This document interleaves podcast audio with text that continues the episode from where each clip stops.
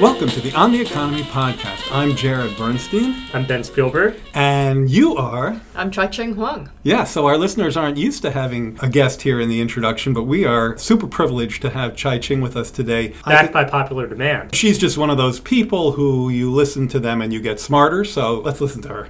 We're going to revisit this issue of tax reform slash tax cuts. And I know in my work in this area, when somebody says tax reform, my hackles go up. And I immediately think, no, not tax reform. That doesn't look to me like what's coming down the pike. It's tax cuts, and pretty tilted ones at that. That's totally right. So, what Republican leaders are currently calling their tax reform plans are overwhelmingly costly tax cuts that flow to the very wealthy and to profitable corporations.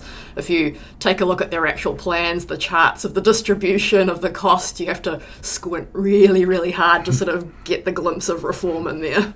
One example is the Ryan tax plan. It would spend more than $3 trillion over the decade, and 96% of the tax cuts would go to millionaires. Now, this is the House of Representatives tax plan. The mm-hmm. Trump plan's got to be better, right? They say they're trying to help all Americans.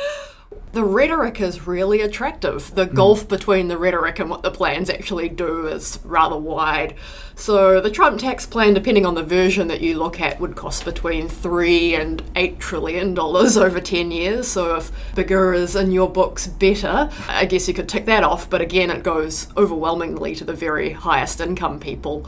And I want to make 100% clear that these cost estimates include every loophole closer, base broadening proposal that these plans have.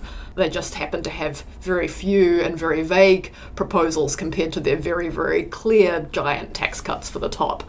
I take your points. To the extent that they have pay fors or offsets, they only cover a portion of the cuts. What about dynamic growth effects? That's, a, that's kind of a rhetorical Su- question. super, supercharging growth that will pay for a large share of these tax cuts. Research tends to back up the common sense approach, which is to look at what happened under the Bush tax cuts. Job and economic growth overall was more lackluster than it was under the Clinton tax rates, which were moderately higher at the top. If you look at Kansas, they tried almost this very same prescription of tax cuts tilted to the top. Not only a similar prescription, but actually written by many of the same supply side suspects. the same internists were writing out the script and what we did not see was a gigantic shot of adrenal into the heart of the Kansas economy, which was what Governor Brownback promised. Instead, growth there lagged their neighbouring economies and the nation as a whole, and they were left with deficits that they had to fill. They tried a few gimmicks up front, but eventually they had to go to things like delaying road repairs and closing schools early in the school year, four day weeks. Do you predict a similar kind of dynamic here if these tax cuts are loaded onto the deficit? One really important threat is that they could choose to pay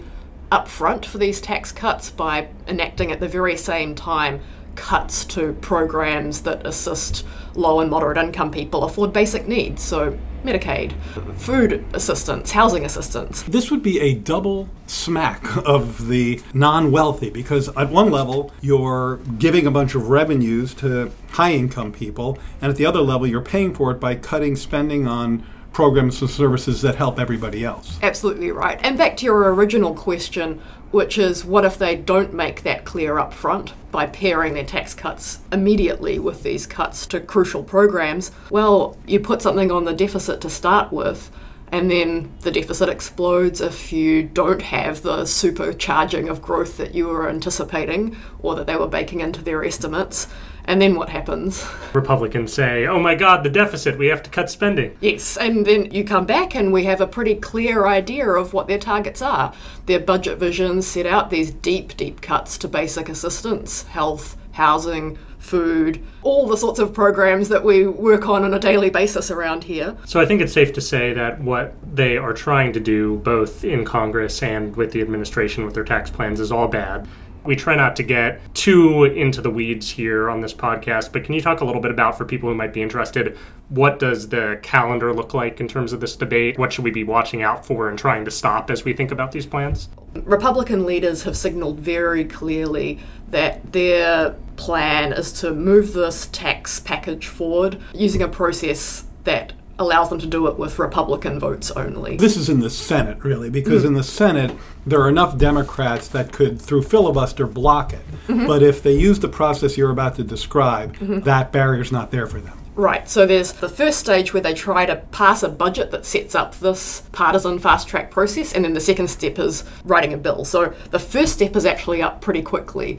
They've been signalling that they want to try and move that in the next few weeks. This is exactly the same process that they used in trying to repeal the Affordable Care Act. But that ultimately didn't work for them. They're going to keep trying, I think, but again, they may try to sell this first step, this budget resolution that sets up this partisan fast track, as something that is technical, that is procedural, that is nothing that you should worry about or care mm-hmm. about. But really, it could be this big first step towards this big transfer of wealth from low and moderate income people to the very wealthy.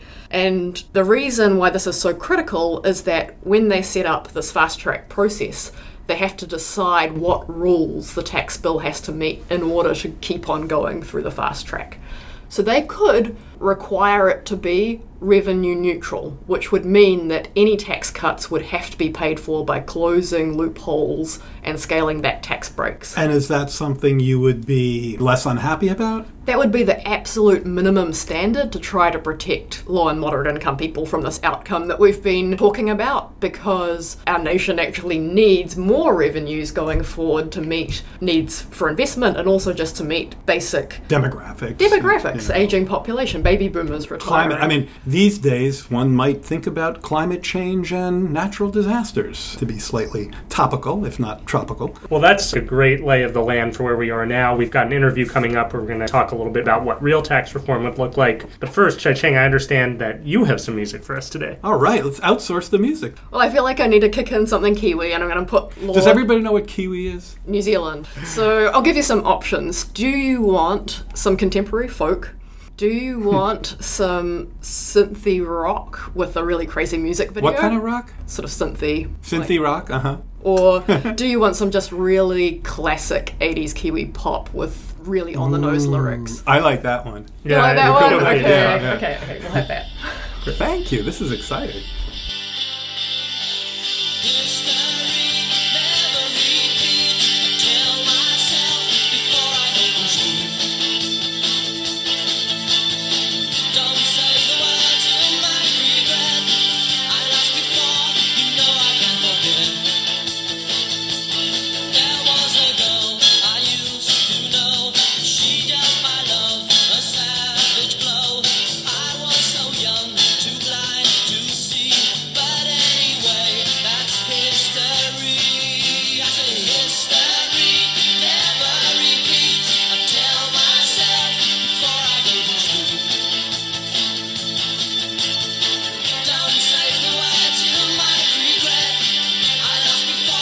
Well, that was some fun New Zealand pop with Chye-Ching, who has left us for a minute. You know, I don't hear a lot of New Zealand pop, so that was different. It's a bit of a different musical interlude But for our it. podcast episode, but maybe it should be a new segment. Perhaps. We're joined now. carried away. yeah, perhaps. But we're joined now by two other great guests. We've got Vanessa Williamson here, who's a fellow at the Brookings Institution, and Kimberly Clausing, who's an economist at Reed College. And Kim and Vanessa, thank you so much for joining us. I wanted to ask you first. Both of you think about the tax system from somewhat different perspectives.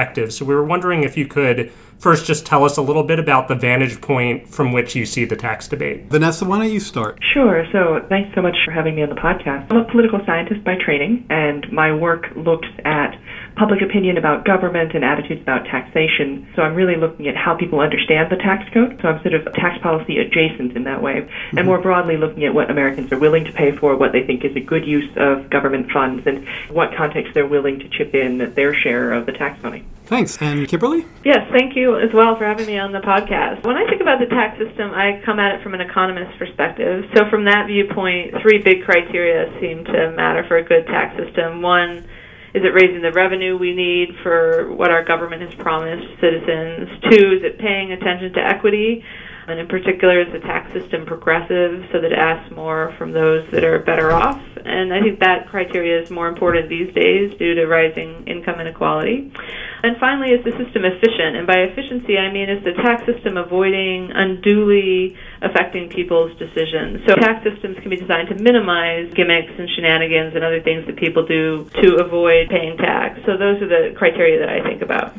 Well, that is a great segue to a discussion about the current tax debate. In the first part of the show, we were talking with Chye-Ching, and she'll be back later, about issues of revenue, about issues of equity. So, the first two criteria you raised, Kimberly.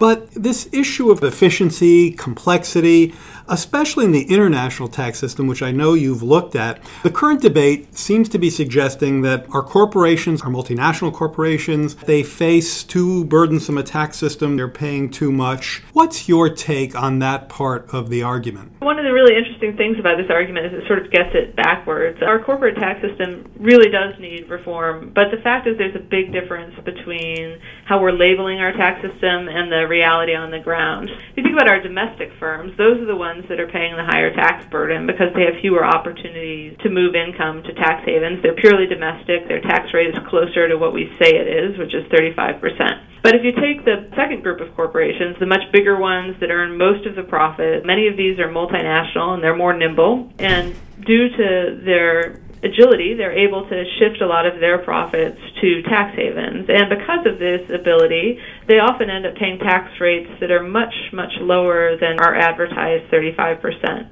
So the kind of companies you should be thinking of here are General Electric, Apple, Google, Pfizer, the big pharma companies. These big multinationals have very low tax rates that can often reach single digits. And there's really no sign that they're not competitive. If you look at them, they have higher after tax profits than they have had any time in history. If you look at corporate profits for the country as a share of GDP, they're about 50% higher this century than they were in the 1980s or 90s. And if you look at lists of global multinational firms, our U.S. companies dominate those lists. We have a much higher share of the world's big companies than we have of the world's economy. So, are the corporations complaining about the tax code just flat out wrong and greedy, or is there a germ of something in what they're whining about? I mean, talking about. there are certainly distortions and problems with the present system. So, one of the things that the corporations are really eager to do is repatriate income that they've earned abroad and get it back to their shareholders without paying what they refer to as a repatriation tax. So basically, what we do in our tax system is we let companies that have moved income offshore not pay any U.S. tax until it's brought home. And this concept is called deferral, and because of that, companies are very reluctant to bring the money back because they fear this tax that might be due upon repatriation. And so that creates a distortion. Now, one way around that inefficiency is to simply tax income when it's earned and not allow the deferral. It's the act of saying that you don't have to pay the tax until you bring it back mm-hmm. that's causing this reluctance. So you could imagine a system, for instance, where you lowered the rate, but you actually taxed the income even when it was earned in havens right away, and then you wouldn't have this distortion, which right now is driving them a little crazy because they want to get their hands on the cash, but they can't do it without paying the repatriation tax. So that makes a ton of sense to me that you'd want to get rid of that loophole, and I think most people would agree with that. Vanessa, I wanted yeah. to ask you too because Kimberly said you could conceivably do that and lower the rates, and I think a lot of times when people in DC talk about their conception of tax reform, it's this concept of we're going to close some of these loopholes and we're going to lower the rates. And some of your writing seems to get it. Maybe there's a problem with that framing in the DC tax debate, even though the loophole closures are completely a useful thing to do. And I'm wondering if you can talk a little bit about that. Certainly. First of all, it's worth knowing that when you ask Americans what bothers them most about the tax system, the top two answers in one order or another are that corporations or wealthy people aren't paying their share. So this is an issue that people actually do feel quite strongly about and people do support quite high tax rates on corporations. But the problem, of course, is that the details of the tax code are really very complicated. It's quite reasonable for most people not to really understand all of these subtleties. People have talked so much about loopholes, which on the corporate side are obviously really significant, that people don't believe that the rates even matter. They imagine that anyone who's wealthy enough can come up with a way of avoiding the taxes that they're supposed to pay. And so what that means is that people don't think of progressive rates as that important, not because they don't support progressivity, they do. They would like wealthy people and corporations to pay a lot more, but because they think that the system is so corrupted that those rates don't even matter. So it's a difficult conversation to have. I'm curious what you see as a way to translate that public opinion into political feasibility. Yeah, so I can take a stab at that. If you look at the House plan, for instance, the average tax cut the Republicans were giving the top 1% was about $200,000, and the average tax cut they were giving the bottom 80% was $200, right? So if you look at what's happened over the last 35 years, it seems like an odd time to be giving the top 1% thousand times the tax cut of the bottom 80%. And one way you could more pragmatically implement this is to give every American the same size tax cut in dollar terms, because $800 would mean a lot more to people at the bottom than it would to those at the top. So if you did something more like that, that would get more public support than just lopping 10 or 20 percentage points off corporate rates or the rates for those at the very top of the income distribution. What's some billionaire going to do with 800 bucks? that was a rhetorical exactly. question. Vanessa, did you want to um, did you want to say something about that? Yeah, I mean, I think it's really important to remember that there is a huge, huge distance between what public opinion holds and what public policy actually gets done. Particularly in Washington these days, that is exceptionally true.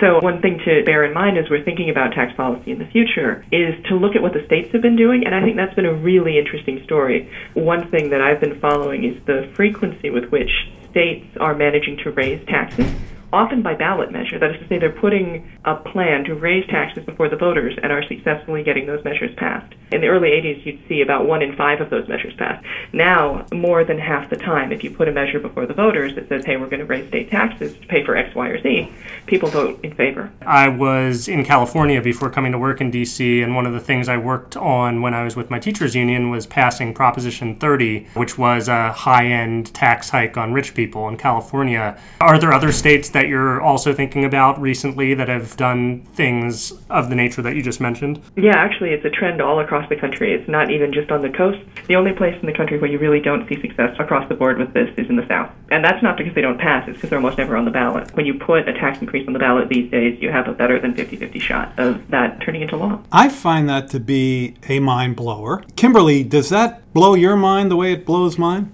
Well, I think it is surprising when you compare it to what happens at the federal level because it seems so much more easy for Congress to pass tax cuts and to pass tax increases. In the last election, even the Democratic candidate is talking about just raising taxes on tiny groups of people, not on society as a whole. So this idea that it could be popular to raise taxes is one that isn't being translated into public policy, which might say something about our political system itself. Well, I mean, our political system is highly financed by people who want tax cuts, not tax increases. Where I'm coming from these days is that when I look at the present and the future, we're going to need more revenues to fund the federal government rather than less. So to me, a tax cut makes no sense. And interestingly, we're having this discussion during a set of natural disasters that just remind you that there is a role for government that the private sector won't play. Kimberly, what do you think when you think about what actual tax reform would look like as opposed to the tax cuts we hear everybody talking about right now? One thing reform really does have to deal with is our revenue needs, as you point out. We have some big spending needs from our prior commitments to old people, to national defense, to payments on our prior debts if you look just at demography over the next 10 years, our spending needs will rise by 2% of GDP just because of Social Security and Medicare. So mm-hmm. I think reform has to address these revenue needs. It has to address the big increase in income inequality, which has meant that a big chunk of the population really hasn't benefited from the economic growth of the last 35 years. And it has to address these new needs, things like infrastructure and climate change, which has generated both spending needs with respect to natural disasters, but also a possible revenue source. So, one thing I think people should start thinking about when they're thinking about corporate tax reform is moving to a carbon tax, because that would be a great way to come up with a new revenue source that wouldn't require raising taxes in other parts of the tax system, but that would respond to these immense climate changes we have in a way that would be highly hmm. efficient. And you could get all this revenue and you could give it back to Americans evenly. So it wouldn't necessarily need to be something that would fall more heavily on the poor. There was actually a group of four Republican economists which suggested a carbon tax, which would then be rebated to Americans in equal terms. And because rich people fly more and they have bigger houses and they drive bigger cars, they're going to pay a larger share of the carbon tax. So when the rebates get handed out evenly, it'll actually be a tax cut for those in the bottom half of the distribution. Vanessa, two follow ups for you there. One, carbon tax. What do the politics of that look like to you vis a vis, say, public opinion? And two, let's say you're the tax czarina. What ideas might you bring to the table? I absolutely agree that the question of climate change is probably the foremost question that we have to deal with in terms of what government does or does not do for its people and I'm mostly pro-tax, so carbon tax sounds good to me too. But the challenge politically of the carbon tax is that it's unfamiliar to people. It's very easy to tell people things that aren't true about a tax they've no personal experience with, because personal experience is the thing that protects people against the nonsense politicians tell them. So that's the challenge. The one sort of similar tax, at least in principle, is the gas tax. People have very deep concerns about the gas tax, partly because it's not visible to them. People don't usually actually know what part of the price of gasoline is the tax that they're paying, and they don't really understand how it varies varies by state. So people are quite angry about tax because they don't have very accurate information about how that tax works.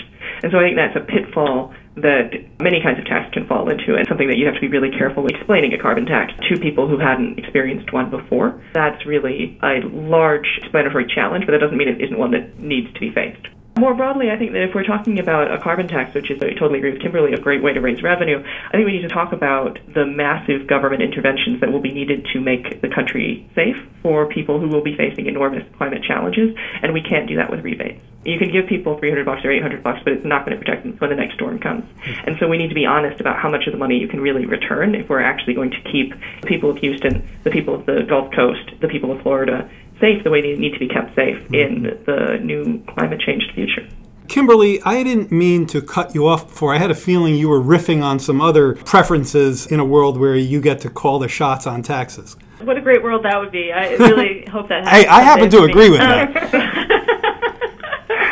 we do need to raise more revenue. And so I guess the question is how do we balance that need to raise the revenue is who pays it and toward what end. So when I think about the carbon tax as a crucial part of raising more revenue, that's a nice tax because it taxes something we genuinely dislike, climate change, as opposed to taxing something that we like, like work or saving.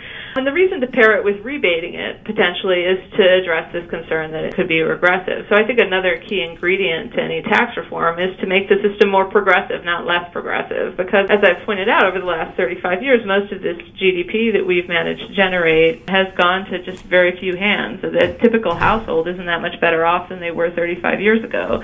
The tax system can play an important role in saying, okay, well, there's some people who've really won over the last 35 years, and they should probably pay more tax, and that includes those corporations with their big profits. But there's some people who've lost, and we need to make their tax burdens lighter. So if you could pair an urge for progressivity with an urge to save the planet, and finally an urge to just make the system less complicated and less riddled with gimmicks and shenanigans, then I think that you could design something that would be far superior to what we have now. That wouldn't necessarily have that much higher rates because you'd be doing away with the gimmicks and shenanigans, but it would involve lower burdens for those at the bottom, a cleaner planet, and less wasteful avoidance. Damn, that sounds really, really good. I actually have a book that I'm writing, and that's chapter 10 of the book. So chapter 10? I could send you the full fleshed out version. Yeah, yeah. That sounds exactly the direction that Ben and I want to go. So you've got uh, a couple of fans right here. Vanessa, how does that sound to you given your sense of how people think about the code? I suspect it's pretty resonant. Oh, absolutely. Yeah, I genuinely agree wholeheartedly, particularly on the points of the need to make the tax system more progressive by raising rates at the top and the shenanigans. That also, I think, is the key. No shenanigans. Tax reform. um, ending the shenanigans. Ending, um, yeah. Hey, I got to tell you, I feel more uplifted than I typically do after a tax conversation. So thanks to the both of you for that. Yeah, thank you so much. My pleasure. Thank you. Well, that was great talking to Kimberly and Vanessa, and we're fortunate to have Chye-Ching Huang back with us. Thanks for rejoining us, and thanks for that great tip on Kiwi pop music. That's the best Kiwi pop song I've ever heard. No, that's not true because I've listened to some Lorde, so that's maybe the second best Kiwi pop song I've ever heard. Look, Vanessa and Kimberly gave us some of their thoughts about what real tax reform would look like. And I suspect you, Chye-Ching, have thoughts about components of a tax reform plan that you would say, wow, that really makes sense, versus, ooh, that's terrible. I completely agree with them that we should be raising more revenues in a progressive way to put towards things that are sound priorities. One of the things to note is that the Republican plans at the moment are shifting around trillions of dollars, and they say that their goal is to raise working class and middle class incomes, but don't do that, as we talked about before. One of the ideas that's come up recently that really clearly shows how far away they are from that is a proposal that would cost roughly half the amount of Trump's tax cuts that go to millionaires alone, but would do far, far more than that plan to raise the incomes of people who are low and moderate income working families. So, Senator Brown and Representative Khanna, for example, introduced a bill that would significantly raise the incomes of about 47 million families and individuals at just half the cost of the Trump tax cuts, and would do so by boosting the earned income tax credit. There are lots of provisions that help low and moderate income people or affect them in the code, but if you really want to raise their incomes, because a lot of them have incomes that are too low to owe a lot of federal income tax, what you really need to do is focus on refundable tax credits. Refundable meaning Meaning that if it exceeds the amount of federal income taxes that they owe because they simply have incomes too low to owe much federal income tax, even though they owe payroll taxes, state and local taxes, excise taxes, refundable tax credits allow you to receive the remainder as a refund these proposals would, instead of relying on the trickle down from corporate tax cuts or the other things that we know don't work, would just directly increase the incomes of these families. So, the earned income credit you mentioned is obviously key in this space, and that's a wage subsidy for workers in low income families. And as you suggested, some of these folks may have no federal tax liability at all but they end up getting a check from the IRS to supplement their earnings. And in this sense, this has been found to be pro work, anti poverty, and a great way to lift incomes for moderate and poor families. But how high up the income scale does that go? Does it really reach the middle class? The proposal that Senator Brown and Representative Khanna have put out would actually increase the reach of the EITC further up the income scale. So it would moderately increase where it phases out, so it would reach into the fifty to seventy-five thousand dollar range as well. So we now have a nice collection of good ideas for tax reform, and yet we're in the midst of a very perverse tax debate from the perspective of everything we've been talking about. Why Chye-Ching? I know this is a really big question, but why are we having such a lousy debate about such bad ideas instead of a better debate about what we all agree are better ideas? There's a disconnect, and I think this is something that you've discussed with Kimberly and Vanessa, particularly Vanessa's work has shown that there is actually quite a lot of popular understanding that trickle down economics doesn't work. If you look at what people say in response to questions about whether corporate tax cuts create jobs or is their top tax priority, you generally don't get the answer that President Trump is asking us all to believe. So I think one of the questions around that is really why is there such a disconnect between what citizens understand and what politicians. Could it be as simple as politicians are simply doing the bidding that their wealthy donors pay them to do? That is a hypothesis that deserves some attention, I would say. I wouldn't want to malign anybody's motivations, Why but not? one has to wor- one has to wonder sometimes when you think about sort of where all the tax cuts are going, it does seem to be tilted towards. Yeah, I mean, in this, I. I hear where you're coming from. I must say, though, in this debate, I have no problem maligning the motivations of people who are saying things that I know they know are false. One of the things that I think about, going back to the proposal you mentioned on the EITC, is how much less it actually costs than what Republicans are trying to do. And so when they say that they are interested in delivering benefits to low and middle income families, there would be a way to do that at a much cheaper cost. But anyway, that's enough taxes. Chye-Ching, I understand that No, you no, might. no, it's never enough taxes. Uh, that's a good, fair point. I understand that you have a joke for us. Well, We're just outsourcing everything to you. Yeah, pretty much. I had to go hunting for this because the only ones I knew previously were New Zealand jokes about Australians, Australian jokes about New Zealanders, jokes about lawyers, jokes about accountants. They were all mean. We've Ben s- tells very mean jokes about economists, I should say. Get that on And the mine last week was kind of mean. But I understand you used to be a math teacher, and I found this one that involves sheep, which is something that New Zealanders have a lot of back home, and also math. So a talking sheepdog gets all the sheep into the pen for his farmer. He comes back and says, Okay, boss, all 50 sheep are counted for. The farmer says, But I've counted them and there are only 46. The sheepdog replies, I know, but I rounded them up. Ah, I like it. Groan. All right. I love it. Well, for this week, that's on the economy.